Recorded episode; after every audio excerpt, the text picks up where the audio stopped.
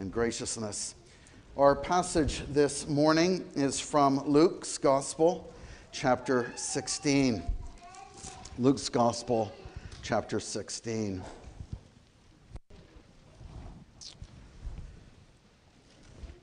We'll be reading together the first 13 verses.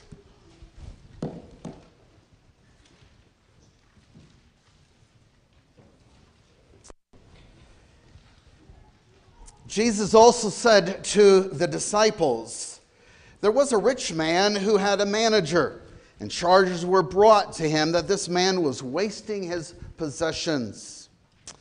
And he called him and said to him, What is this that I hear about you? Turn in the account of your management, for you can no longer be manager. And the manager said to himself, What shall I do? Since my master has taken the management away from me. I'm not strong enough to dig, and I'm ashamed to beg. I've decided what to do so that when I am removed from management, people may receive me into their houses. So, summoning his master's debtors one by one, he said to the first, How much do you owe my master? He said, A hundred measures of oil. He said to him, Take your bill and sit down quickly and write 50. Then he said to another, How much do you owe? He said, A hundred measures of wheat. He said to him, Take your bill and write 80. The master commended the dishonest manager for his shrewdness. For the sons of this world are more shrewd in dealing with their own generation than the sons of light. And I tell you, Make friends for yourselves by means of unrighteous wealth, so that when it fails, they may receive you into the eternal dwellings. One who is faithful in a very little is also faithful in much. And one who is dishonest in a very little is also dishonest in much. If then, you have not been faithful in the unrighteous wealth. Who will entrust you the true riches? And if you have not been faithful in that which is another's, who will give you that which is your own? No servant can serve two masters, for either he will hate the one and love the other, or he will be devoted to the one and despise the other. You cannot serve God and money. The grass withers and the flowers of the field, they all perish. But the word of our God endures forever. And this is God's holy word. Let us pray. Father, even as we have sung, you are our portion forever and forever. For who do we have in heaven but you? And there's nothing on this earth that we desire besides you. Our flesh, our heart may fail, but you are God, are our strength. You are our portion forever. And so help us, Lord, to live as those who love and serve you and delight in you and know the words, the heart, the experience of Asaph. Father, by your Holy Spirit, we ask that you would open our eyes that we might behold beautiful things out of your law, and that you would, by your Spirit, open our ears as well, so that we might hear what you have to speak to the church. Amen. Well, what's this parable all about anyway? It's a pretty strange parable. What is it that Jesus would want us to learn from this thief, this manager? And is the world shrewder than the church? Does Jesus really want us to learn from this man? Is he encouraging us to pursue possessions? And unethical business practices?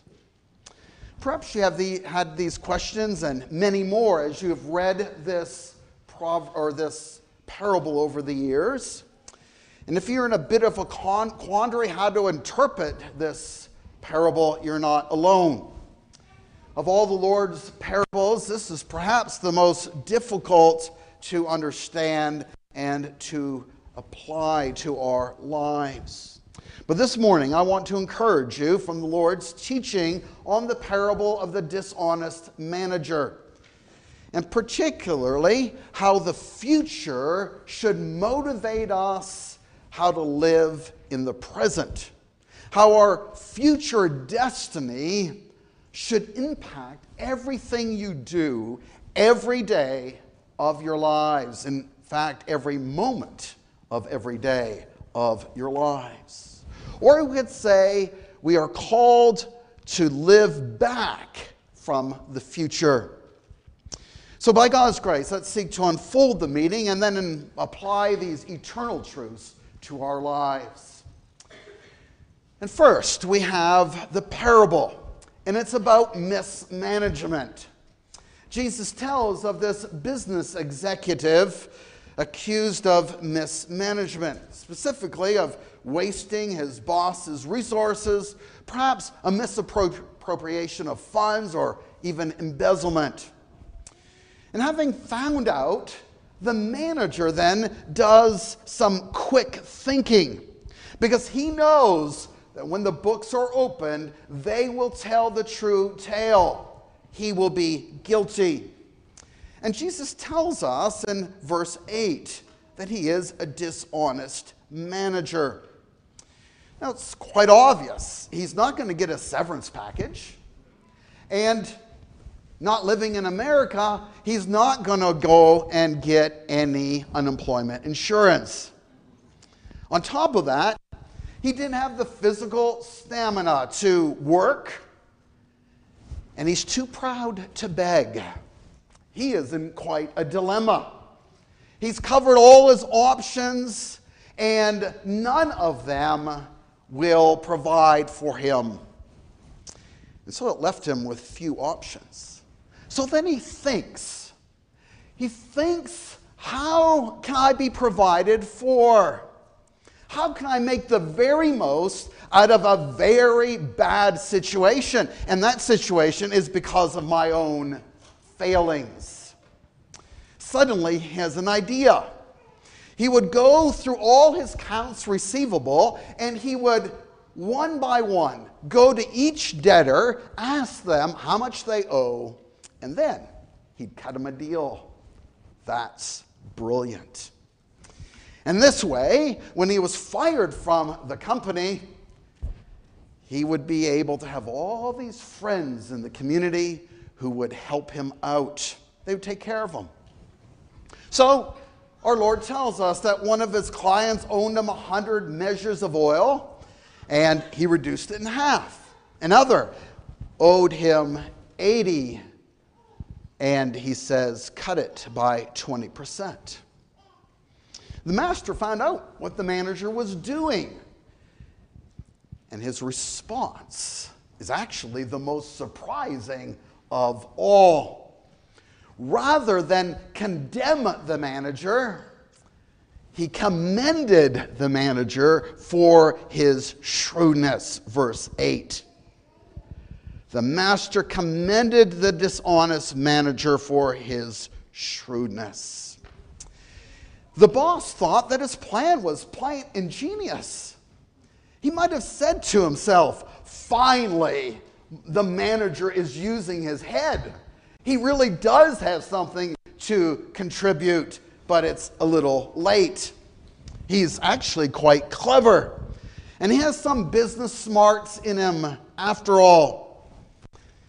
When push comes to shove, he knew what to do. It was plain brilliance. And Jesus agrees with this manager that he was clever. He was brilliant. He was shrewd. And, and Jesus says, For the sons of this world, verse 8, are more shrewd in dealing with their own generation than the sons of light.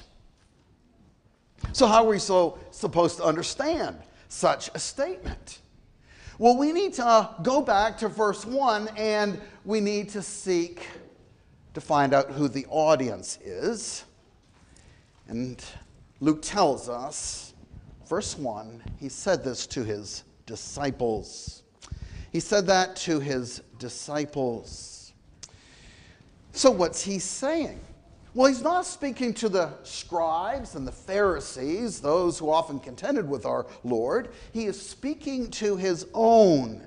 And he's saying to them, sometimes worldly people are more clever in their worldly dealings, in their worldly economy, than my disciples are in their spiritual economy. In other words, disciples, learn something from the world. You need to be wise. You need to be shrewd in spiritual matters, as shrewd as this dishonest manager was in his financial matters. Now, what was it exactly that Jesus admired in this dishonest manager? Well, our Lord certainly isn't condoning dishonesty, but he couldn't help to be admired or admired the resourcefulness of this man. This man was planning for his unemployment days. The manager finally got it, and he came up with something brilliant. So, what was the impetus for this dishonest manager's plan? What brought about this creative juice, as they call it, in this dishonest manager? Well, it was that he would be soon unemployed, he'd be found out. It was his future destiny, that which lie or that which was uh, um, before him. The time was coming. And as he thought about what that meant for him very physically, he made plans. He understood the relationship between the future and the present. And so he understood that his unemployment intimately related to the things he needed to be doing right now. And that rather quickly. In other words, he asked himself, in light of being fired, what can I do now, today, so that there will be benefit for me when I am fired, when I'm unemployed? How can I secure the future? Sound like your financial advisor? And Jesus is saying to his disciples, and that includes you and me this morning, that by and large, the world does a better job at doing this, thinking about how their future impacts them currently. And how the church then ought to be thinking like them, how the future ought to impact us now. In everyday living, every decision. The world lives for the here and now. They say, Let us drink, as Paul quotes, let us drink and be merry, for tomorrow we die. So let's live now. Well, the application is pretty clear, isn't it? What's the future for the believer? Well, we've heard it splendidly displayed for us this morning by the pastor in his opening epilogue. It is glory in Emmanuel's land to face, to see the face of our Lord Jesus Christ and to gaze upon his beauty day and night. In fact, he will be our light. There will be no day or night. It is to be in the fullness of joy and to experience no death, no sorrow, no suffering, but everlasting bliss. It is to dwell in the new heavens and new earth where there is righteousness forever. It is to enjoy God. And so, eternal glory, heaven, is our home. Christ is ours, and we shall be with him in his presence, and we shall be like him, perfectly righteous, delighting in all that God is for us. And indeed, we say, Maranatha, Lord, come quickly. We hardly can wait. But we must wait, at least until the Lord brings us to himself or returns home. So, the principle that drives the Christian is this heaven, our eternal destiny, ought to direct us in every decision, every thought, every word, all our lives. What the Christian does with everything he possesses, everything, and every situation he is in, he ought to ask himself, How do I bring eternal destiny, my eternal home, my inheritance? How do I bring that to bear on what I'm doing right now? How do I bring the future into the present with everything I possess and think? How am I going to employ all my wealth, whether physical or spiritual or mental, in light of the fact that my destiny is infinite and my presence here is rather short, very short, very, very short in comparison? Now, these are big questions, aren't they?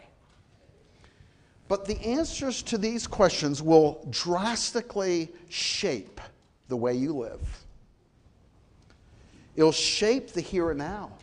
And it'll bless you, and you will be blessed. There will be rewards, our Lord tells us.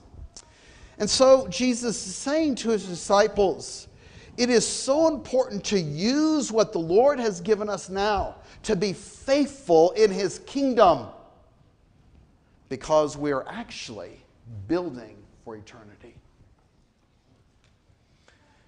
And Jesus wants faithfulness in his disciples. And so he applies it in different three different areas of our lives. Now you can apply this principle to every area of your life, every thought, every decision. All that God has given you in your family, in your children, your grandchildren, all your wealth, your mental capacities, where you are. This is the glorious principle that will direct you. But our Lord applies it specifically in three areas. First, he says in verse 9, faithfulness in wealth. And I tell you, Jesus said, make friends for yourselves by means of unrighteous wealth, so that when it fails, they may receive you into the eternal dwellings. Unrighteous wealth is your money, your gifts, your possessions, all that God has given you and it is given to you in stewardship. And thus, Jesus looks for faithfulness with the things he has given to us, our wealth. Jesus is saying very clearly to us that we ought to use our worldly wealth to make everlasting friends. How's that for a challenge? Make everlasting friends. Worldly people invest their wealth often in short term interests, but believers, Jesus says, ought to invest their wealth for long term interests. So, unrighteous wealth here, just the things of the world that God stewards us with. Everything from our intellect to our physical possessions, including money. And notice our Lord's perspective on this. It's so interesting. In verse 9, he says, And I tell you, make friends for yourself by means of unrighteous wealth, so that when it fails, not if it fails, when it fails, our wealth in all its forms will fall, fail us. There's a terminus point for all our wealth, certainly at our death. But you know very well that there's a terminus point that's before our death. Sometimes it's so much earlier if we live longer. Our minds can't keep up with our bodies, or our bodies with our minds. But the bottom line is that we can't take our wealth with us. And often, as the Proverbs tells us, that our wealth seems to grow wings and it just flies away. Who hasn't known that? It is that it will fail us sometime. And so we need to be faithful when we have it. Knowing this truth, then, our Lord is ask, telling us, How can I use the wealth that God gives to me now so that I might have a return later? Answer Make friends. Make friends for yourself now with this wealth. So that later, your friends who you've blessed now will welcome you with open arms into the eternal dwellings. Now that's quite something. That's, that's, that's a long term investment. Perhaps not as long as you think, because this life is short. But our Lord is telling us be faithful to the Lord with the wealth that He has given to us our time, our talents, our ability, our gifts, our intellect and those many lives that, that have been blessed by your faithfulness, they'll be waiting for you. They will welcome you into your eternal dwelling. Now, this is an amazing truth, an amazing truth. That what you do now will bring eternal blessing in the future. The dishonest manager in our Lord's parable, in light of his unemployment, was shrewd so that on his departure, he would be welcomed in the homes of those he had helped. And Jesus is saying very simply do likewise. Do likewise in the way you prepare for eternity. Now, that ought to get your creative juices going. How can you make eternal friends with the wealth that God has bestowed upon you? That'll take a little thinking, perhaps. How do you prepare for eternity? So, Let's ask ourselves that question Do I use my worldly possessions in such a man- manner that I will be received by others in glory? Do I use my wealth in such a manner that there will be persons in eternity who will gladly receive me? have I made with my wealth eternal friends? Now you understand, Jesus is not saying that this is a way into the kingdom. We are saved by grace through faith alone in Christ alone. We heard that last week. But it's important to realize, again, who he's speaking to. He's speaking to his disciples. We don't buy our way into heaven. But once you are a disciple by God's grace, every detail of your life should give expression to the fact that you have been destined for eternity with your Lord. And that every detail of your life then will be assessed by the manner in which you respond to that grace. It's quite a weighty thought. And that's what the verse in Revelation is always is, is all about. Chapter 14, 13, where John tells us, For their deeds follow them. Doesn't precede them, it doesn't open the way for them to enter into glory. No, it follows them. Every good deed invested for eternity, every gift used to bring Christ glory will follow them one by one. They'll, you'll see them, they'll just follow the person because those graces and gifts have come from God and they'll return to God. And all those who have been recipients then of your stewardship will welcome you greatly into heaven's eternal dwelling. Or as Peter, perhaps Peter was thinking this in our passage this morning, there will be a great opening, a great entrance for you in glory.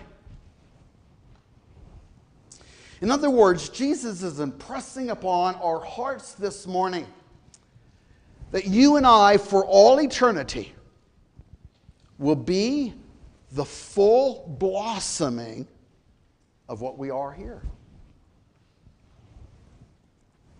What we are doing for Jesus now. You know, as the people of God, we're not going to be essentially different in heaven than we are here. We're going to have our personalities. We're going to look like we look here, but perfectly. Created in God's image, but then without any blemish. And that's why it's so important for us to use the Lord's gifts and whatever He gives us faithfully now. Because we're actually building for eternity. And that ought to be a great motivation for you to live the Christian life, to be faithful with all your wealth. Remember, it's not when or if your wealth is going to depart. It will. It's if. So use your wealth, whatever it might be, stewardly to the end that you'll have eternal friends to the glory of our God. So, faithfulness in our wealth. But then, secondly, faithfulness in small things. You see how this works. And this is another great principle that Jesus teaches about being faithful. He tells us in verse 10 one who is faithful in a very little is also faithful in much. One who is faithful in a very little is also faithful in much. You deacons, you might hear this regularly. I hope not, but Perhaps when you go visit some family and you inquire about their giving or their tithing, and they say, don't have that much, but when I will have a little bit more, I'll give more. You know what Jesus says? That's not true. That's an excuse. That's faulty thinking.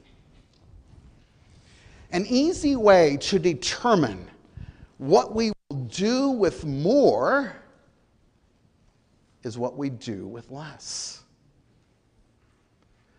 That's a principle of the kingdom. Jesus says, one who is faithful in a very little is also faithful in much.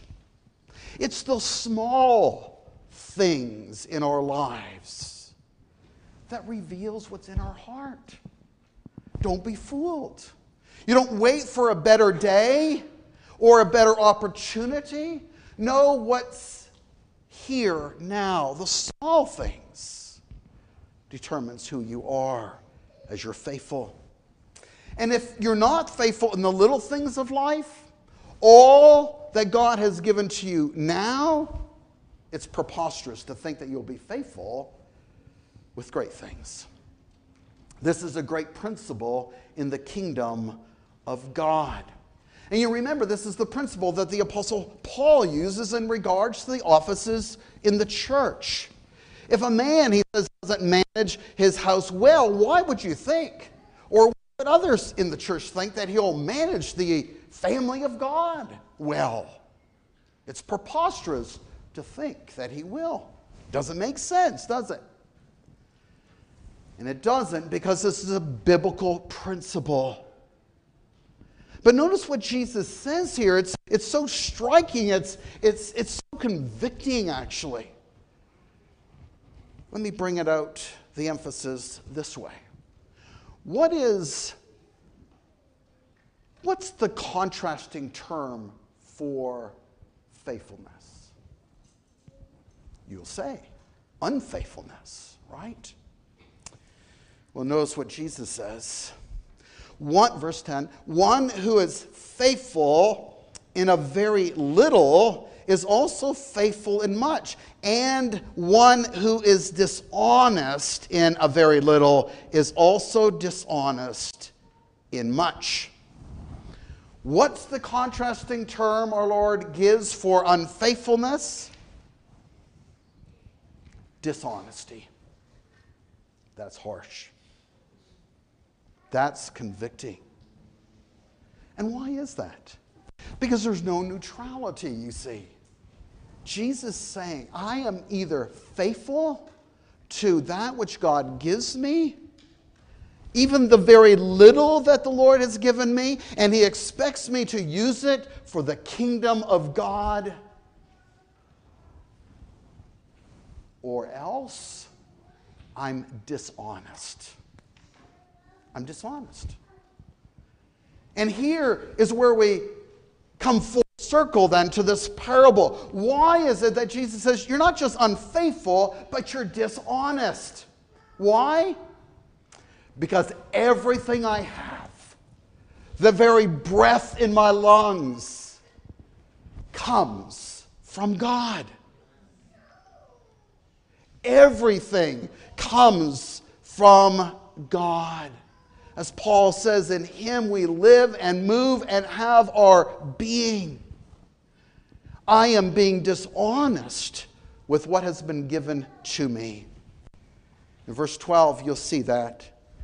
And if you have not been faithful in that which is in others, who will give you that which is your own? And he means the Lord. The Lord. And look how the Lord then further presses the point. Jesus calls our wealth, including our money, our talents, our gifts, and so forth, very little things. Verse 11. If then you have not been faithful in the unrighteous wealth, who will entrust you the true riches? You see what Jesus is saying? All the wealth that He gives us on this earth, all the wealth here we might consider to be monopoly money, just play money. Just play money. And He's determining what we're going to do with it and how we deal it out. And if we're dishonest with the play money, He won't entrust us in the world to come with true riches. But if we are faithful in the little things of this life that He gives us now, that belongs to Him, privilege of relationships that we have, relationships as pastors, as elders, as deacons, as congregants, as husbands, as wives, as children, as fathers, mothers. Faithful with our talents, faithful with all our resources. On that last day, whenever it might be, our Lord Jesus Christ will say to you, and you will hear it Well done, good and faithful servant. You will receive heaven's riches. your inheritance in Christ. Faithful with your wealth, faithful in small things. And lastly, faithful in your allegiance to Christ. And here, Jesus, in these last verses, really gets to the heart of the matter, which is the matter of the heart. Now, we could have just jumped down to verse 13. We could have just gone right there and we would have had the message because each of us serves a master and this determines your heart. It's something like the 10th commandment. 10th commandment will reveal everything about you and you could just jump down to the 10th commandment. But to help us along, our Lord Jesus has given us these 12 previous verses. But here's the question What master do you serve?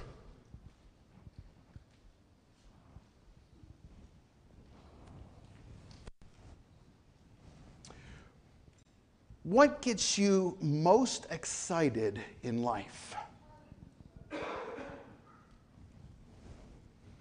What drives your ambitions? What do you talk about most? Who do you love? Who are you devoted to? In whose service are you?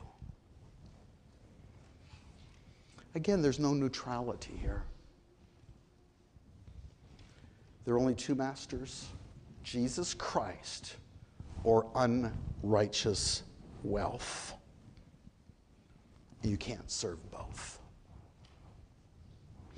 Our hearts, you see, have been created to have the capacity only to serve one master, to have only one dominating love. We've been created like that. Now, sometimes, sometimes we try to serve both, don't we? One foot here, one foot there. We try to serve both. But that's why so many Christians are miserable. You can't do it. Can't do it. It might work for a while. But our Lord Jesus says it plainly here. You're going to end up, it is a process, but you're going to end up either hating the one and despising the other, or devoted to one, despising the other. Loving one or hating one. There's no neutrality. So the question for us is very simple. Do you love Jesus Christ with all your heart, your soul, your mind, your strength, all your resources, your spouse, your children, your grandchildren, with the entirety of who you are? That's quite a broad question, but it impacts all of your life. Because it's only as we love Him that you can give yourself and everything you have, all your play money, all the unrighteous wealth, as Jesus speaks of here, in devotion to Him. And you will be faithful in little because it's the little things that reveals the heart. It's only as you love Him and are devoted to our dear Savior that you will invest for eternity, that there will be a great entrance for you there. And so Jesus is saying, in light of your future destiny, act shrewdly now. And maybe you have to change course. Maybe you have to become devoted to the one. Maybe this reveals your heart today. But oh, what a blessed thing to give yourself to Christ wholeheartedly, to say, Christ, here I am, use me in light of eternity. In light of all that you have done for me, for the redemption that is now mine in you, take my life, devote it for your glory, and give me every grace to do that. And so we need to be reminded, don't we, of our future. Because we're, we're, we're like that man in Pilgrim's Progress. You remember, he, he was always with his muck rake working, and he didn't realize the glory that was above. And that's why we need to come to worship, to hear God speak to us, so that we might reframe our thoughts week by week. And yes, it is every week. That's how short the week is because our hearts are so prone to wander, so prone to be enticed by all the glitter of the world. We need every seven days to be here so that God might teach us, encourage us, once again of what's truly important. He wants our hearts because He's created us for Himself. And this is what this table does it always points to the future. And Jesus says that when we come to this table, we ought to celebrate in remembrance of Him. But we're not going to do this forever. It's time bound. We're only going to do this until he comes. This is not what we'll do in glory. No, it gets much better. This is just the wedding rehearsal. It's the d'oeuvres that causes our hearts to anticipate that great day. The banqueting table of our Lord Jesus. And as Asaph understood, as all the Bible, all the saints in the Bible, all the saints that have gone before us understood, the Lord is our portion forever. And we're reminded of that again here.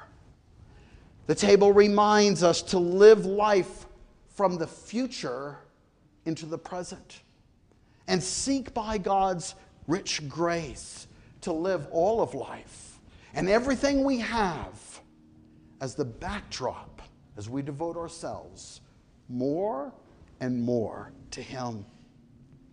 Just like our Savior, who not only taught us, but demonstrated this in very truth when He lived. You remember how the writer of Hebrews puts it? For the joy that was set before Him, He endured the cross despising the shame, and now is seated at the right hand of majesty himself.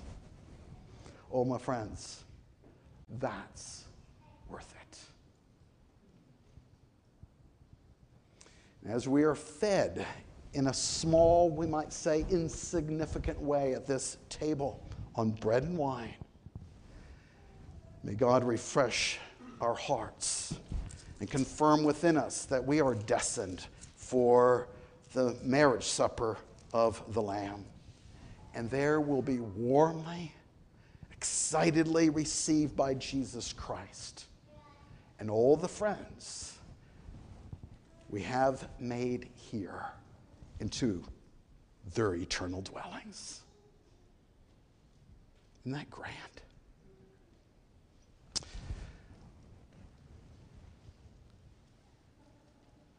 our Heavenly Father, we love you. We love your Son, and we love your Spirit. And Father, even now, our hearts have been convicted that we haven't served you even this day and this past week with undevoted love and affection. Lord, we have served other idols and we have made them to be our gods. But Lord, you know our hearts. And we're so thankful that you have brought us back home so that we might hear the voice, the tender voice of you, our Father, through our Savior and our advocate, Jesus Christ, the one who loved you, the one, the only one who could say, I've always lived to please my Father. We thank you, Lord, that you receive then all that we do in Christ. And you know our hearts, Lord, that we desire to do this, but so often the flesh battles against the spirit. But we thank you that we have ultimate victory in Christ Jesus. Lord, teach us then, give us the grace, the evangelical grace of repentance even now so that we might rededicate our lives to your service and to use all that we have for your glory and for your purpose to make eternal friends, to be welcomed into the eternal dwellings. O oh God, we ask that you would bless your people now so that whatever it might be in their lives, as you have revealed to them, there might be a course change and that we might live again with great purpose, serving our dear Savior, the one who loved us and gave himself for us. And so, hear our prayers, make us faithful in all that you give us.